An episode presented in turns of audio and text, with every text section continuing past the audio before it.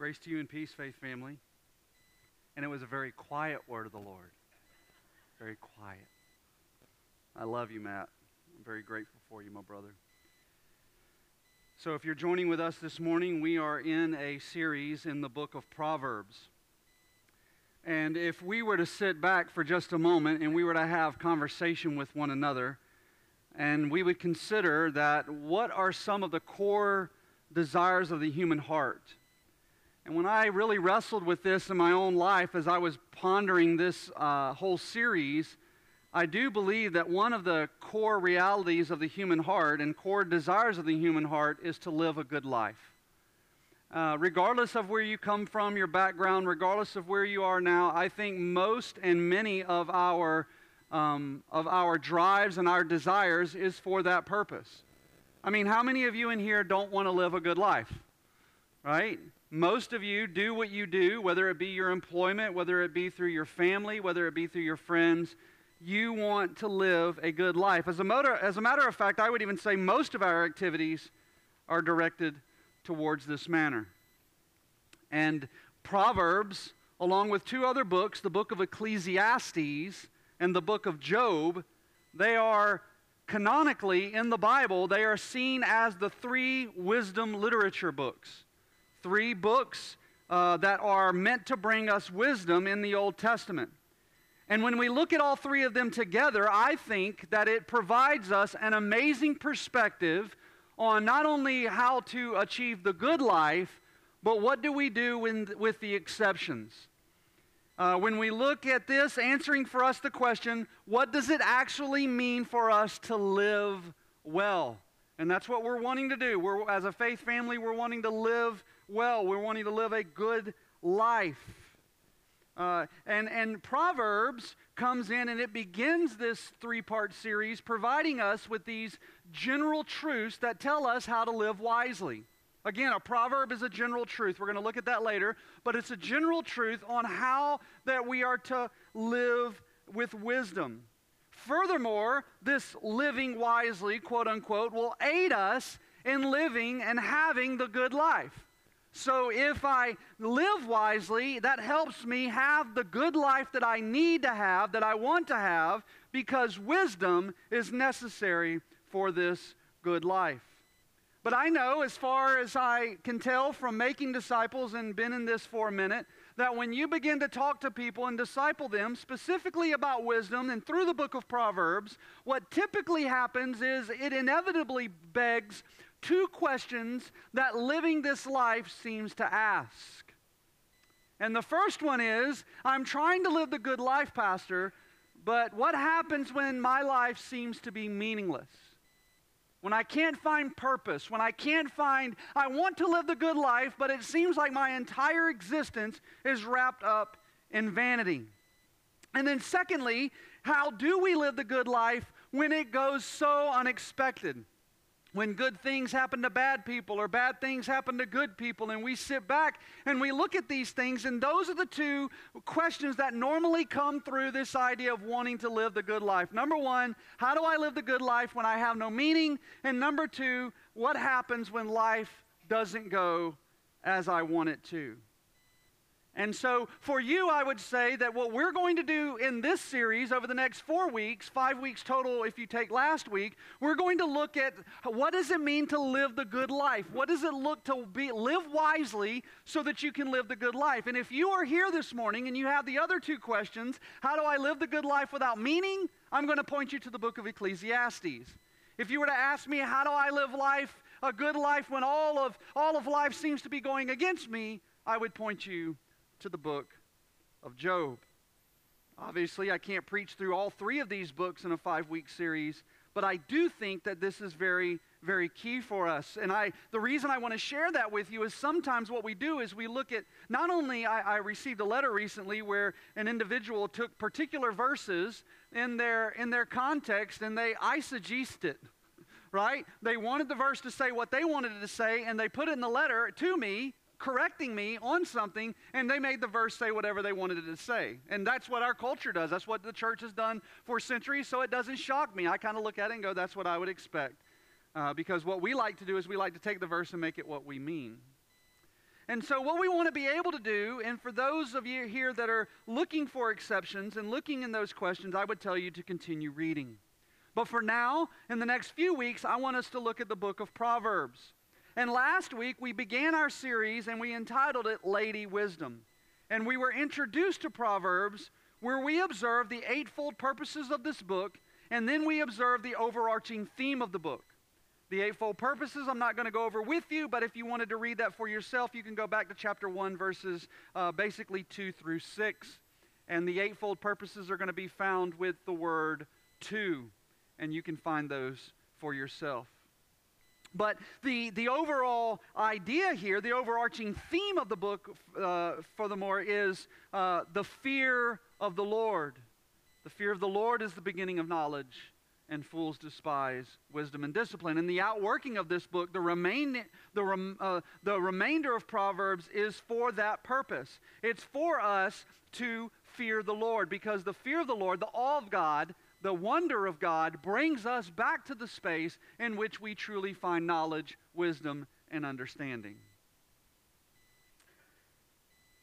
I want also to remind us that Proverbs are to be rightly viewed as general proofs, uh, general truths, excuse me, and not eternal promises.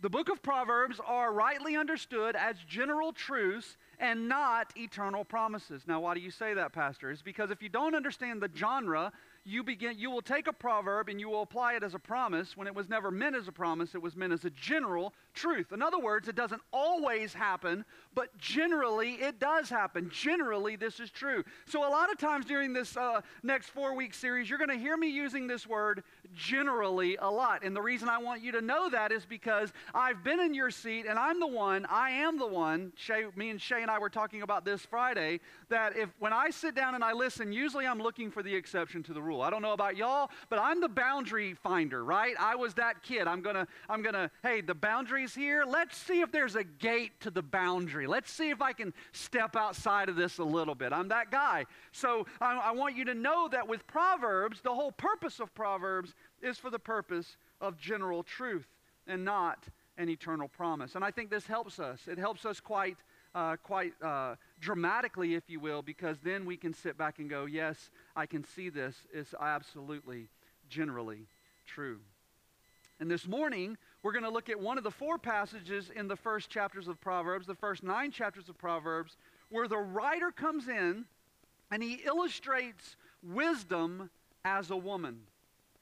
And he actually illustrates her in this idea. And this morning's message is going to come as a series and is entitled The Call of Lady Wisdom. Now, let me say this just as, uh, just for grins and giggles. Uh, wisdom is not a woman, it is a personification of wisdom as a woman. Okay? I just want to make sure that all of you are aware of this because not every man you meet is an idiot and all women are wise, and vice versa not all men you meet are wise and all women you meet are idiots, right? So I don't want us to walk out of here, especially for those of you who are female, to walk out of here and you go, see, honey, I told you, ladies are wise. No, no, that is back to eisegesis, and that's not what we want. We want to understand what's happening. Now, some of you are sitting here going, well, that's common sense. Well, I beg, I want to beg your pardon. I want to ask for your forgiveness up front because I have found, I don't know if you have found this, but in our common day, common sense ain't too common. So I want to go ahead and just lay that out there for all of you to hear. And so this morning title, this morning sermon is titled The Call of Lady Wisdom. The Call of Lady Wisdom. And I and I have seen this as I talk about it, um, and you're going to hear me talk about this a little bit later.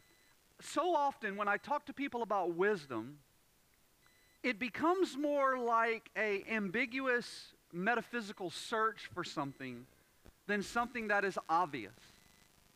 We, we come out there and we think that there is something deeper to what's actually being said. You will hear this a lot from politicians. I don't know, there was one recently, one of our po- political uh, pundits came on and she was asked a question, and when she got done with the answer, nobody in the world knew what she was talking about. It was just like, I don't know what you just said, but it was a bunch of words that made no sense, right? Again, we go back to common sense. So, um, but I, I have seen that wisdom now is seen as some ambiguous metaphysical search. But I want to ask you, is this so? Is wisdom, and for those of you who are older, think about this. Was wisdom when you were growing up, and is wisdom today a hidden treasure waiting to be found? Or could wisdom be more like a woman calling from her house saying, Come, come and be with me? If she is calling, and wisdom is calling, if she is calling, then how are we going to answer? Or will we answer? Do you want to be wise? Do you want to be wise? That's a great question to ask today, yes? Do you want to be wise? Or do you want to just be a fool? You know, we have elevated certain foolishness in our community, in our, in our culture. We have elevated it as though it is wise, which boggles my mind. One of them you're going to be very familiar with if you've been under my preaching for any time. It's the idea of being agnostic. You know, for me, I was growing up and I was going in school, and uh, I was told that agnosticism was something to be valued. And you have these brilliant uh, philosophers in great colleges that are teaching philosophy, but they're agnostic. Now, I want you to think about this, because when you look at the word agnostic, gnosko means to know, a means no, negative, it's the negative. So agnosko, agnostic, means no knowledge. And they're teaching our kids. Huh, you got that going for you, which is nice.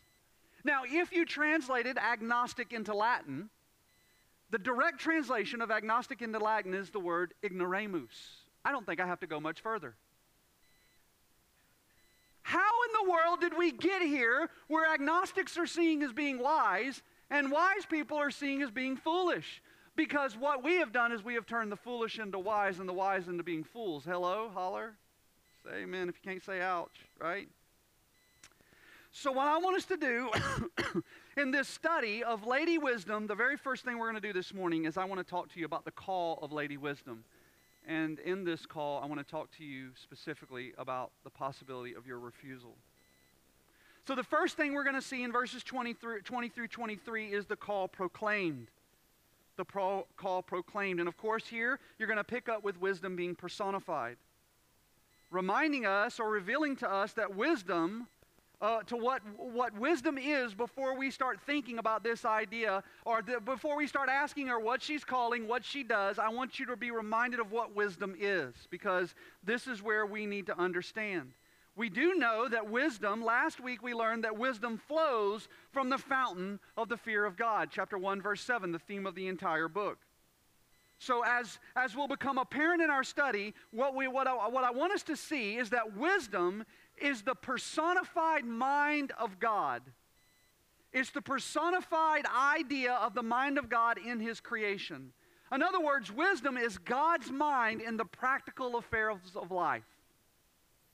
So, what would God think in the practical affairs of life would, by the way, ladies and gentlemen, in essence, be wise. So, what does this mean? This makes wisdom, in essence, divine. This makes your desire for wisdom, in essence, a search, if you will, for God Himself.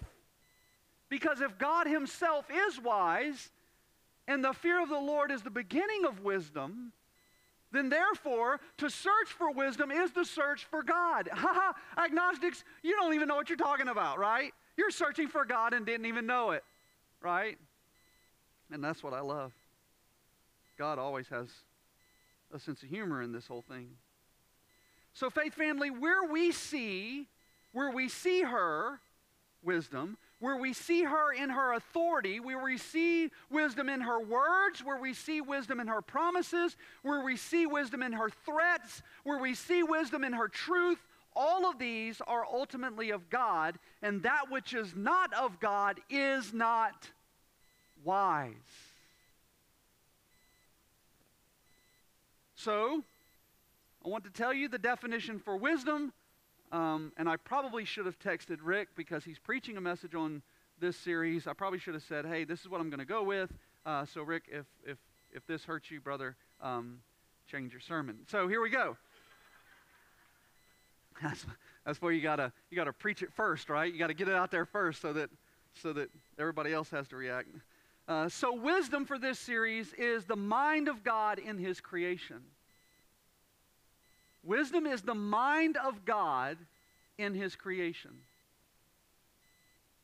Therefore, ladies and gentlemen, our ability to judge correctly in a way that follows the best course of action is necessarily based on the right and true knowledge and understanding of God and from God's perspective.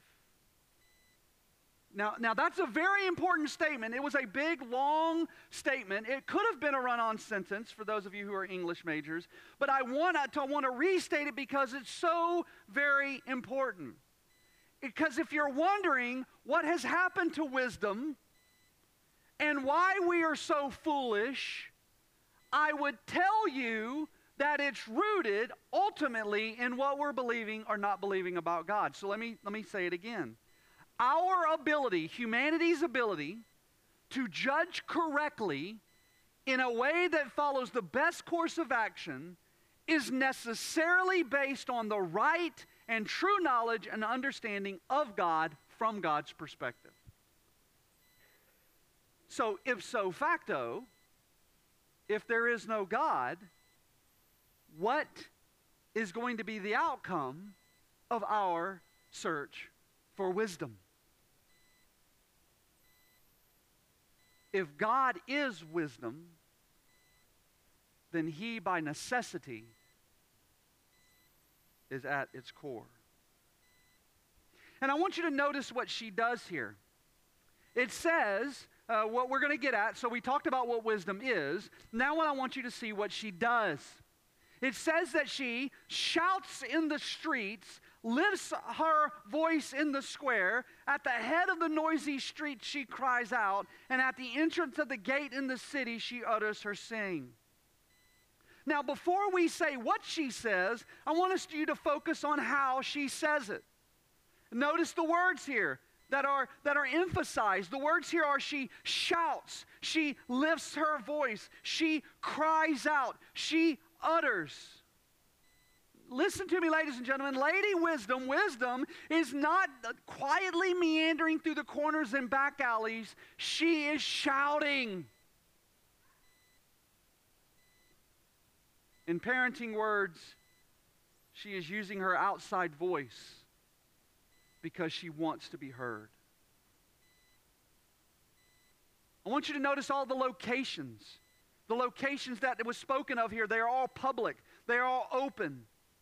The streets, by the way, that is literally translated the wide spaces. The streets, the wide spaces, they are connected with the adjective of meaning broad or wide. She cries at the head or the crossroads of the noisy streets. Notice the entrance of the gates. The entrance of the gates in the Old Testament, by the way, ladies and gentlemen, is the place of community and commerce and court. It's where community was found, it's where, where commerce was uh, engaged in, and it's where the courts were held. So, this is the place in which all of the community comes together.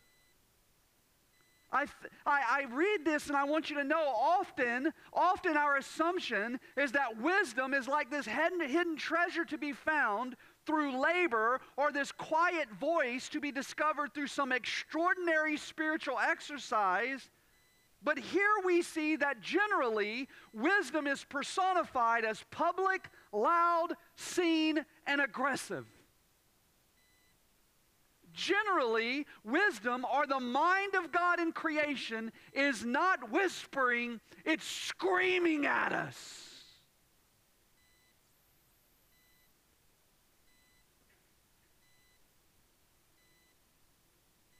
And, and here we are in our culture today, and we can't even define what human is, much less what a man is, much less what a woman is. We can't even define anything. And you wonder why.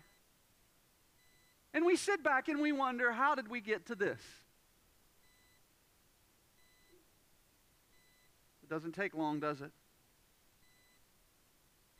And, and we are sitting here having known God and who He is, having seen Him in His Word, having obviously seen in Genesis chapter 1 that He created male and female. He created them male and, and female, and obviously distinct, obviously real, obviously true. And we're sitting here in the church, and, and we as believers sit here and go, Can't, what? Have you ever not said this? What?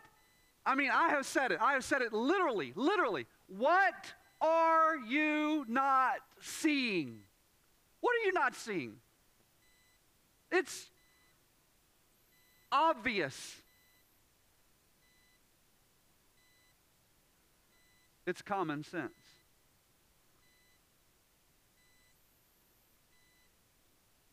I want you to think of this in your life.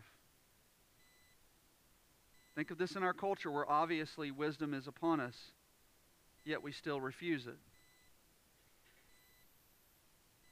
Uh, what, what I want to ask you is now that we can look at our culture and we do a good job of that, we can see our culture. I want you to ask this about your own life. I want you to go back in your own life and look back in your own life, and you now you're going, well, duh. That wasn't wise, right? I could name you many things in my life that weren't wise, and it's none of your business. None of your business. But I can name you many of things. And kids, be quiet. Shay, not a word.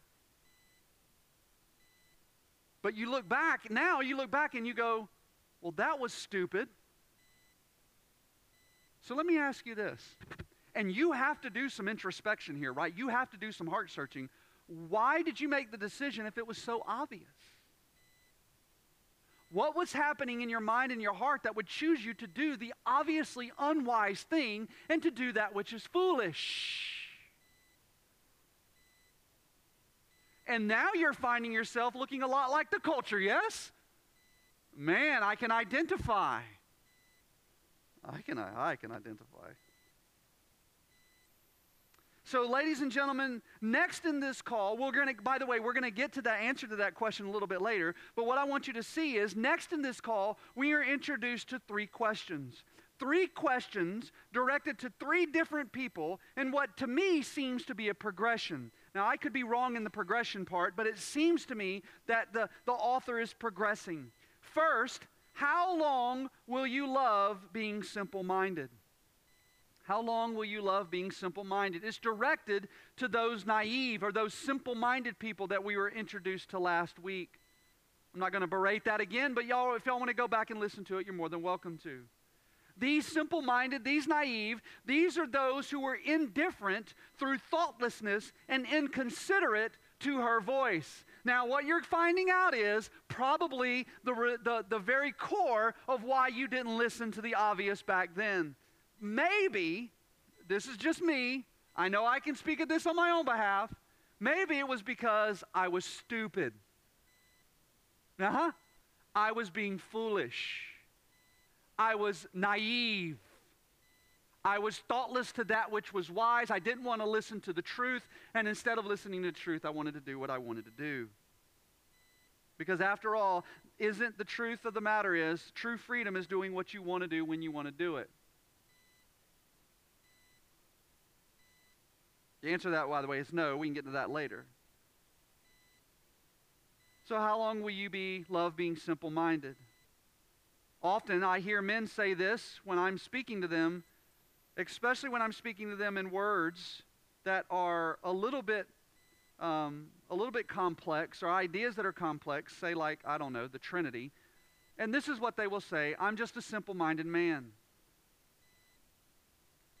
I'm just a simple minded man. As though that's a character trait to be honored.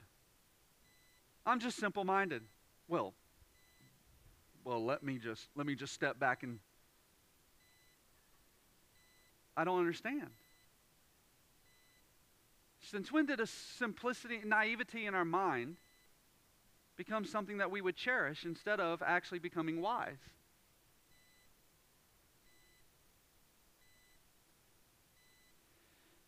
So she calls the naive because, as we said last week, the naive are open to evil.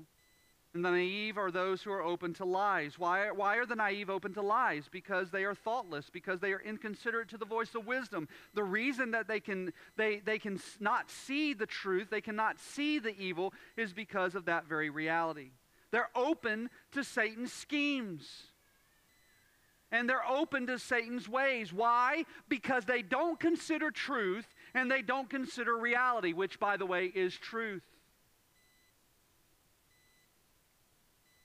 And typically, when I start this kind of talk, I get into these conversations. Come on, Pastor.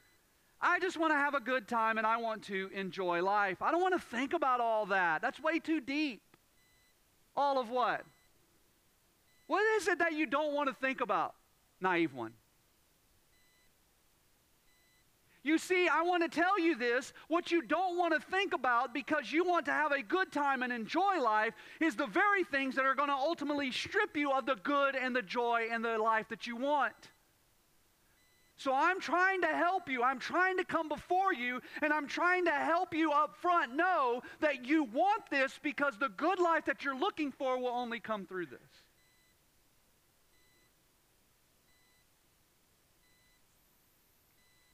The second group of people that he mentions here are those who delight themselves in scoffing, known as scoffers or mockers, which, by the way, just for the record, naive tend to turn into because you're naive, you don't make wise decisions, you want to have the good life. Somebody's coming in and telling you what it takes to be wise and have the good life. And what do you become? You become a scoffer, you become a mocker. Those are scoffers and mockers. These are those who now hold in things in derision. They have a t- contempt for God's works, they have a contempt for God's ways. Why? Because now they have tested the boundaries and they think now that the boundaries are restrictions for the good life and not the blessings of a good life. It's like playing, playing Chutes and Ladders with a two year old. Have you ever played Chutes and Ladders with a two year old? The chutes do ladders, the ladders do chutes, and the next thing you know, you've lost. And why did you lose? Because to the two year old, the naive, the rules don't work for them. So, what they do is they change the rules so that the rules work for them, but they don't understand they're actually no longer playing Chutes and Ladders. And that's what scoffers and mockers do. We come out of this and we realize at the end of it we're, not, we're no longer playing the game of the good life. Oh, oh, and by the way, what do we do right after that, y'all? Where's God? Oh, we're going to get there. Hold on, that's coming. Right now, she's just calling, so y'all just listen. So, if you're naive, I would say, I need you to listen. If you're scoffing right now and you're mocking right now, I would say, this is the time in which wisdom is trying to call out to you, hopefully through my voice, and if not through my voice, through the voice of God's creation in this world. And He's trying to tell you, stop, listen, God's work and God's ways are better than yours. And third, the third group so we move from naivete into scoffing, and now we are with those who hate knowledge. And what are they called? Fools. And fools hate knowledge. Those who no longer give thoughts to their ways, instead, when you don't give thoughts to your ways, when you don't give thoughts to what God has done, when you don't give thoughts to God's works, to God's ways, to God's will, what do you begin to do? This is not rocket science, yo. What does the Bible say you do when you don't pay attention to God's works? You start wa- walking in what? The desires of what? The flesh. You start walking in the desires of the flesh. You start walking in the desires of your vain imagination of your heart. Now, here's what we typically do the naive, we're stupid. The fool is not stupid in this Bible. The fool is not stupid here. It says that the fools hate knowledge. So, what do the fools know? Knowledge. It's not that they don't know it, it's that they know it and they hate it.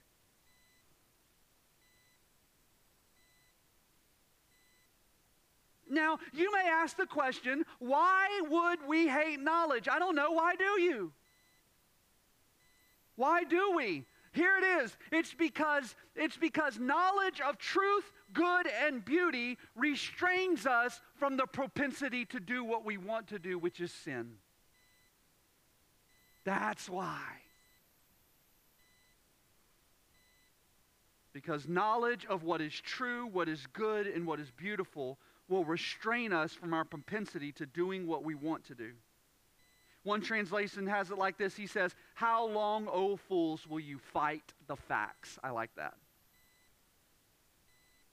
How long, O fools, will you fight the facts? Now, that is a biblical statement that I'm going to begin to quote. I'm not on Twitter, I'm not on any of those social platforms, but if I was, every time I saw something of foolishness, I would just say that simple statement How long, O you fools, will you fight the facts?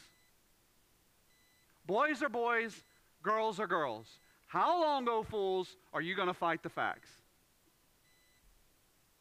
I don't get it. You're not an animal. You're not a Furby. How long, O fools, will you fight the facts?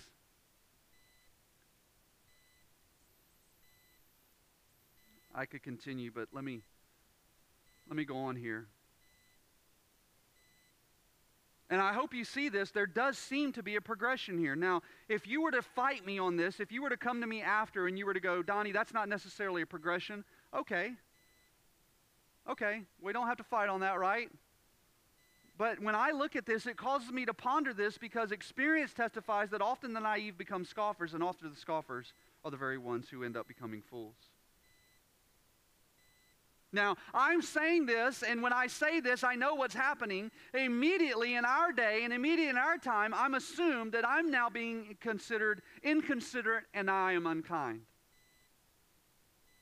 I am inconsiderate and I am unkind. But I want you to know that's not the case. The language of verses 22 and 23, they are very, very tender. It's a plea from wisdom. She says, Turn to my reproof. She is, verse 23, turn to my reproof. Behold, I will, behold, I will pour out my spirit on you. I will make my words known to you.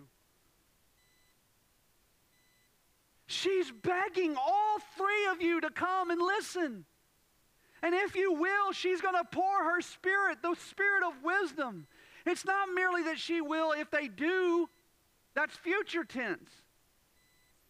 It's not only she will if they do it, but she would if she would have if they did it.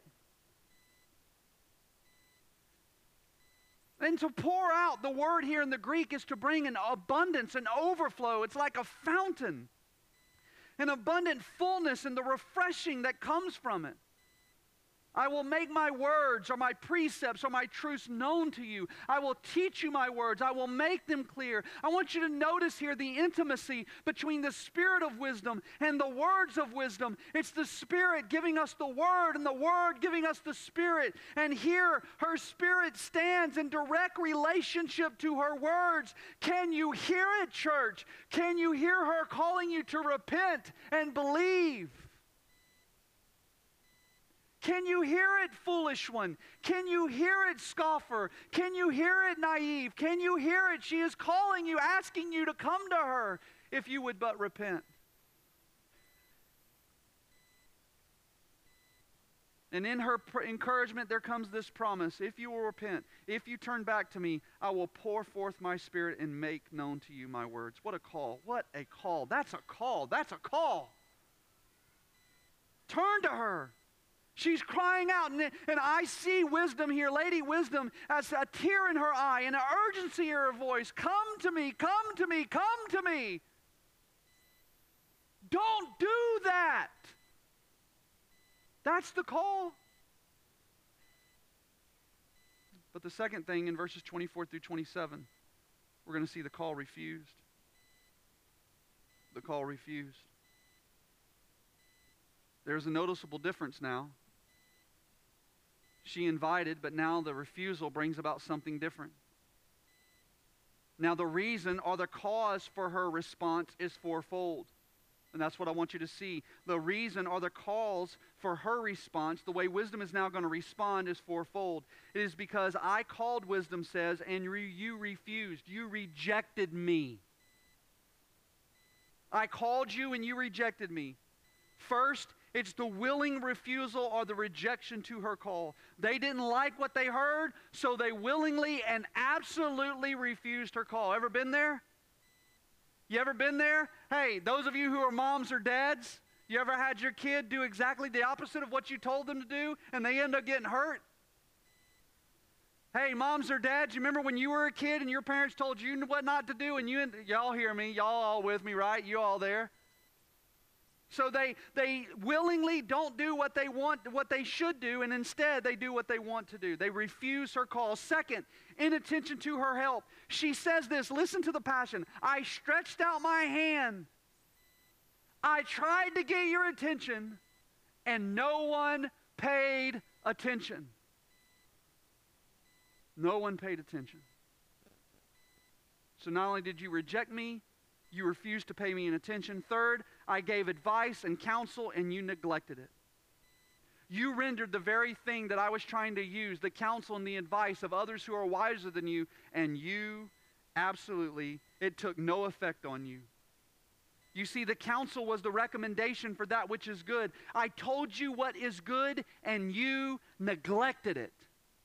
And fourth, I tried to reprove or correct you, and you and to I try and you listened to what she said and you did not want it. She tried to reprove against that which was evil. She tried to reprove you against that which was incorrect. She tried to correct you, but you did not want it. Now, church, ladies and gentlemen, young people, I need you to hear me on this because oftentimes what we try to do with our, with our youth and with our kids is we tell them, hey, you know, I know you didn't want to do it. No, no, no. They wanted to do it. You do what you want to do. You are ridiculously in charge of your life. You will do exactly what you want to do. I can't tell you how many times people have said on my couch in marital counseling, Husband and wife are sitting on the couch. Wife sits there and she goes, You won't believe what he told me this week. What did he tell you? He told me he hated me. And inevitably, what does he tell me? Well, I didn't mean that. Yes, you did. You meant every word you said. Because out of the heart, the mouth speaks. You meant every word you said. Now, what you need to do is you need to ask for forgiveness and repent and take responsibility as a man and stop acting like what you say, uh, the words out of your mouth, isn't your responsibility. Be a man, man up. I meant it, it hurt, I'm sorry, I suck, etc., etc. You will never grow in personal life without personal ownership, without personal responsibility. And that's why you often hear me say, you will do what you want to do. So, this is the fourfold reason. And notice how she responds. What is wisdom's response to this? A twofold response. First, I will also, or in turn, laugh at your calamity. Well, that's not very kind. You rejected her. You wanted nothing to do with her. You told her to get out of your life. And now you're going to have the consequences. I was always told this about consequences. When you pick up a stick, you pick up both ends.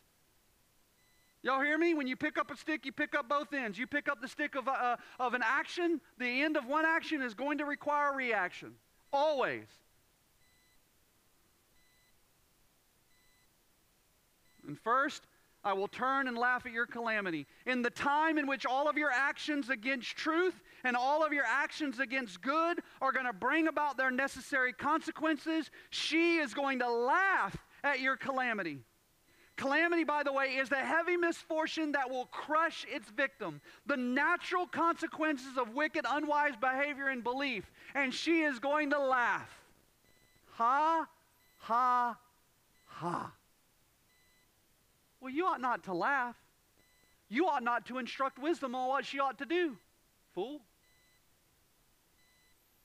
Wisdom laughs not because of, of she rejoices in your pain. She laughs because you are so foolish to think that you are going to be able to outdo her. That's what wisdom does. Second, Not only does she laugh, it says, "Oh, she's going to go deeper here." I'm, I'm upsetting the whole, the whole, the whole cart. The whole apple cart today is going to be upset, yo. She not only laughs at your laughs at it, she says, "I will mock when your dread comes, when your fear comes." Now, listen to this because, beloved, I'm going to tell you this is what happens. Wisdom comes, she, she declares to us what we want to do. We refuse her, we do what we want to do, and we go off and we do it. And then all of a sudden, we find ourselves in depression and fear, and we are sitting there going, when you are at a place in your life that you are terrified about where you are, you're upset about what you've done, the consequences that you're about to face is all over you, and wisdom is saying, I am going to laugh at you and I'm going to mock you. I told you so. I tried, remember? I reached my hand out to you. I tried. I was there. Remember, you refused me. You pushed me away. It's not funny for us because we're experiencing the consequences. But for her, she stands, she laughs, and she mocks. And, ladies and gentlemen, I want to tell you this when this dread comes, oh, and listen to me, it will come. And when it comes, she shares two illustrations. 27, when your dread comes like a storm and your calamity like a whirlwind. It will come, and when it does, it will come like a storm. It will come like a whirlwind. Two illustrations used from God's nature. It's striking how often our first reaction to calamity in our own lives is to blame God, while the reason that we often, so generally often, re, are, are experiencing the calamity in our own lives is because we rejected Him and the wisdom that He gave us in, in the time. I can't tell you how many times I've sat there and talked about this. Where is God with for me now? God is in the exact same place now that He was when you decided to get addicted to drugs. That's where God, He is sitting on His throne, high and lifted up, exalted. He is God of God. He ain't gone nowhere. He was trying to call out to you with your needle in your arm and you wouldn't listen to him. He was trying to call out to you when you were, you know, when you were around your friends that first time and they had the joint and you were like passing it around going, hey, you want to try? And you thought, oh, this is innocent. It's just marijuana. It's legal now. I can do it. Everything is good. And when your mind starts getting in that area, you are already messed up. And now, here you are uh, six sheets to the wind, drunk as a skunk, can't get off of alcohol, and now you're sitting here looking, where's God? God is exactly where He has been. Now, with that, I, I come to you and I say, Come back, repent. You rejected what wisdom clearly reached out to you and declared, and so she laughs. And I do want to say this before we, we uh, misinterpret wisdom here. She doesn't, it doesn't say she laughs at all calamity. It doesn't say that she's laughing at all dread or all distress or all anguish. So before you start getting the exception to the rule, I want you to remember Proverbs are general truths. She's not laughing at all calamity. She's not sitting here laughing at all dread. That would be improper. What is she laughing at? She is laughing only at that which is the result of your rejection of her. Because she is vindicated by the consequences of that rejection. You want me to put it to you simply? You will reap what you sow. And the laughter here, ladies and gentlemen, before we start personifying this with our own sin, it is not one of cruelty. This laughter is a laughter that expresses the folly of rejecting in arrogance and pride that which was sent to free you from the very calamity that you are experiencing. That's what you got to remember. The reason she was trying to come to you in the first place was for what? To keep you out of this mess. And you just wouldn't listen. And now she laughs. Huh. So now you want to come back, huh? So that's the call that's been refused. Now I want you to third to see the call unanswered, 28 through 33. Here, and I'm going to conclude in this, she changes from second person to third person. Notice it says, They will call on me. Now, Lady Wisdom, she's no longer speaking to the fool directly to the individual, but to all of us who are fools. Notice the verbs and their order. I want you to notice, did you notice that in 28 through 23? Call, seek, find. Make sense? Heard that before? Call, seek, find. They will call, but I will not answer. In their distresses, they are now led to pray, but you're not finding any answer. No answers are being given. Now, many of your theological paradigms have no space for this, but that's what it says. You rejected wisdom. You didn't want her. You find yourself experiencing the consequences of your actions, and now all of a sudden you want to pray for wisdom? Hey, listen, you were foolish then, you are foolish now, and if you think wisdom is going to come and rescue you from your pain and your problems and your circumstances, you are wrong. You now need to become wise, deal with your consequences, and come back to her and seek her where she is.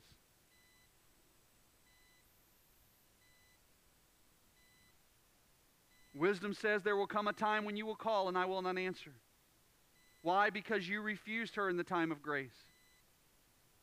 Beloved, come to my tear worn couch in my office where so many have refused wisdom and they find themselves asking and even begging God for a reprieve and they find no answer. And they will then seek her diligently and they will not find her. To seek diligently means in every space. Then we are given a reminder. Why? Why are you not able to find her? Listen, the reason you can't find her is because you hated knowledge and you did not choose the fear of the Lord.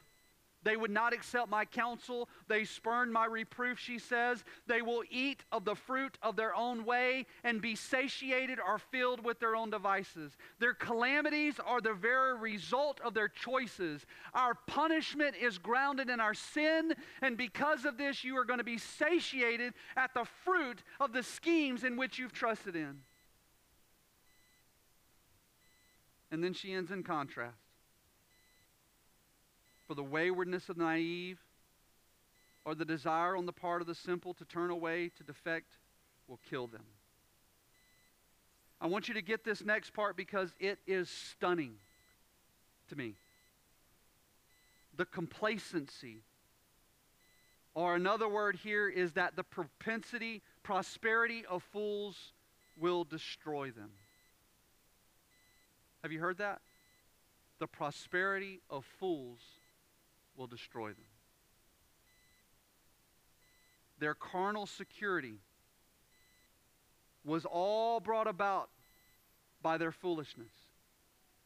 A foolishness that they now discover security or acceptance that they thought was going to provide security or acceptance is now destroying them. I want a warning here, beloved, that ease is greater threat to us than pain. Ease is a greater threat to us than pain. We endure adversity, but ease will make fools mad and ultimately and inevitably destroy themselves.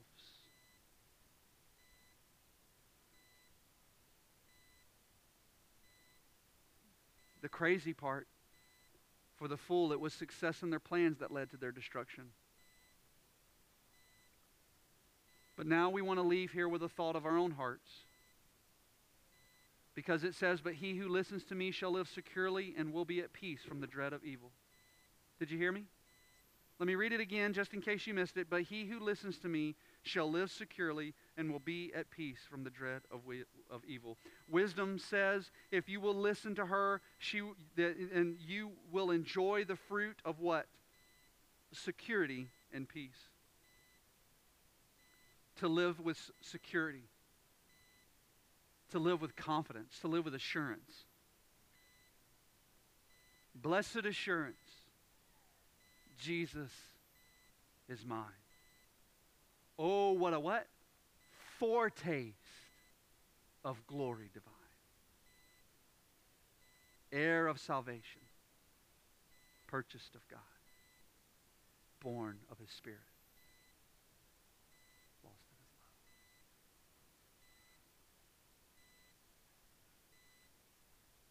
This is more than temporal security. It is the spiritual peace of righteousness. All three times it's used in the Psalms when it speaks about this, it speaks of God's enabling to dwell in security. You see, wisdom from God provides that uh, wisdom that God provides to his own. Wisdom's promise that those who listen to her will live with security and peace despite a world of distraction and destruction. Ladies and gentlemen, these are not prospective thoughts. These are possessive things. The one pastor said of our affluent society, where we measure men by their bank account, size of their houses, and types of cars they drive, he asks, Are we enjoying the prosperity of fools and living in a fool's paradise? Beloved, I want us to leave with this truth that we would listen to wisdom, and therefore we would listen to God, so that we too may discover what? Peace and security. For, ladies and gentlemen, we know now what the writer of Proverbs never could have known. He couldn't have seen it, he didn't know it, he didn't understand it, but we do now. In 1 Corinthians chapter 1 verse 30, listen to what Paul writes.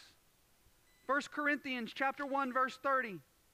But by doing, but by his doing, you are in Christ, who became to us wisdom from God and righteousness and sanctification and redemption. You see, for us, faith family, Christ is wisdom from God. Paul would say to the Colossians in chapter 2, verse 3, that in Christ are hidden all the treasures of wisdom and knowledge. We speak with wisdom for us because it's found in Christ. Listen to what Paul told the Corinthians. He says this Yet we do not speak among those who are mature, a wisdom, however, not of this age, nor of the rulers of this age who are passing away. But we speak God's wisdom and a mystery, the hidden wisdom which God predestined before the ages of our glory.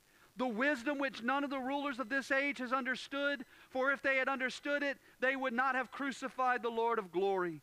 But just as it is written, things which eye has not seen or ear has not heard, and which have not entered the heart of man, all that God has prepared for those who love them. For to us God revealed them through the Spirit, for the Spirit searches all things, even the depths of God. So, beloved, wisdom, true wisdom, begins by seeing what God has done for us in Christ. Do you want to know what the most common refrain is from those in which I have spoken with for doing wrong? Why did you do wrong? I didn't know. I didn't know. And here in the Bible, we are found that that excuse is implicitly rejected. Wisdom isn't a hidden treasure. She roams the streets looking for a student to which she will reveal the incarnation of wisdom, which is Jesus Christ, through the Spirit of wisdom, which is the Holy Spirit, given by the Father of wisdom, which is Father God. Will you listen?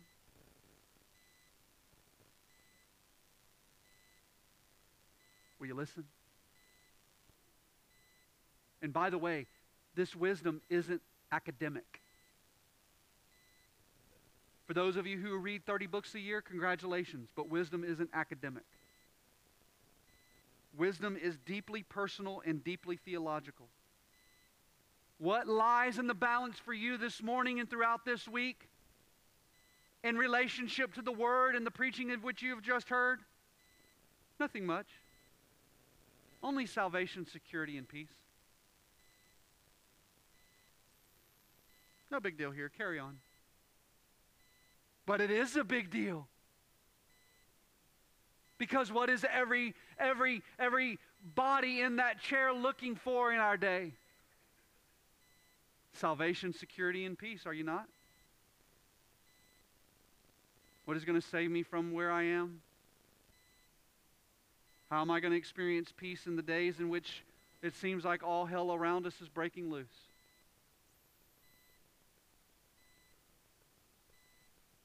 And how am I going to know in the end it's all going to matter?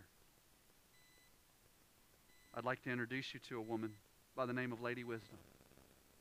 And she comes from none other than God, revealed to us in Christ and provided through His Spirit. Will you please stand to your feet in honor of God's Word as we prepare to respond to the preaching of God's Word? If you're joining with us for the first time this morning, I want you to know that every Sunday morning we respond to God's Word in one of two ways. The first way is those who do not have Christ as, his, as their Lord, his or her Lord or Savior, we would call you to obviously repent and believe. For in Christ we have the wisdom of God revealed to us. That Christ came, he lived the life that we couldn't live, died the death that we deserve to die. God in the flesh died on our behalf. He was the propitiation, the payment for our sin. Your sin has been paid for by Christ. He rose from the dead in his resurrection to demonstrate the fact that he has defeated death, hell, and the grave. And so, therefore, we would call you to that. Wisdom is in Christ. So I'm calling you to repent and believe in him. If you have never done that, we would call that today would be the day of salvation for you. And if you would follow through, the Bible says that the outward demonstration of that inward faith would be demonstrated in baptism, which means to be dunked beneath the water and to be brought back up, to identify with the death, burial, and resurrection of Jesus. And if that is you in this place this morning and you're without Christ and you would like to follow and you would like to believe and you would like to trust in Him, I would call you to do that before it's eternally too late. If you don't know what that means, if you need help after the service, we're more than willing to help you. So that's the first step. The first step is obviously to come to Jesus, who is the wisdom of God. The second step is now for those of us who are believers. So, if you're an unbeliever in here this morning and you're going to push away from God's table, we would respect that as your wish, as your conscience desires. But on the flip side of that, this next part is only for believers. You are more than welcome to come up. You are more than welcome to watch. But if you are not a believer, we would ask for you not participate in the elements. Why? Because this is what we call the Lord's Supper. And what we do is we participate in two elements two symbols that represent who Christ is the bread and the fruit of the vine. And we participate in that because it represents Christ's body and his blood. So if you're a believer this morning, regardless of your church affiliation, regardless of where you're a member, we would invite you to come and participate in the Lord's Supper. And here is why. Because when we hear a message of wisdom like we have just heard, we realize that we fall short. Amen? Have you, do you fall short? I know I fall short. And I need to know that my hope is not built on me, but it's built on nothing less than Jesus' blood and his righteousness. So, what do we do every Sunday morning? Every Sunday morning, we're going to gather around the Lord's table together and we're going to bring the elements to our mouth. We're going to taste of it. We're going to be reminded that the wisdom of God was not in me anyway, it's in him, and I need him. I need him. So, church, before we do that, before we come to this table in an unworthy manner. I'm going to ask that now we individually, personally, reflect on the message that has been preached. Our consciences have been pricked by the Holy Spirit, and may we come to Him and confess our sin. What we're going to do right now is we're going to bow our heads and go before our great God and King as individuals. We will confess our sin. I will end in a corporate confession, and then we will come to this table, grab our elements, go back to our seats, and participate together. So, for those of you who are believers with me, will you please pray to our God and King through our Lord and Savior Jesus Christ that we may be forgiven of our lack of wisdom, knowledge, and understanding and come back to Him? Let us pray.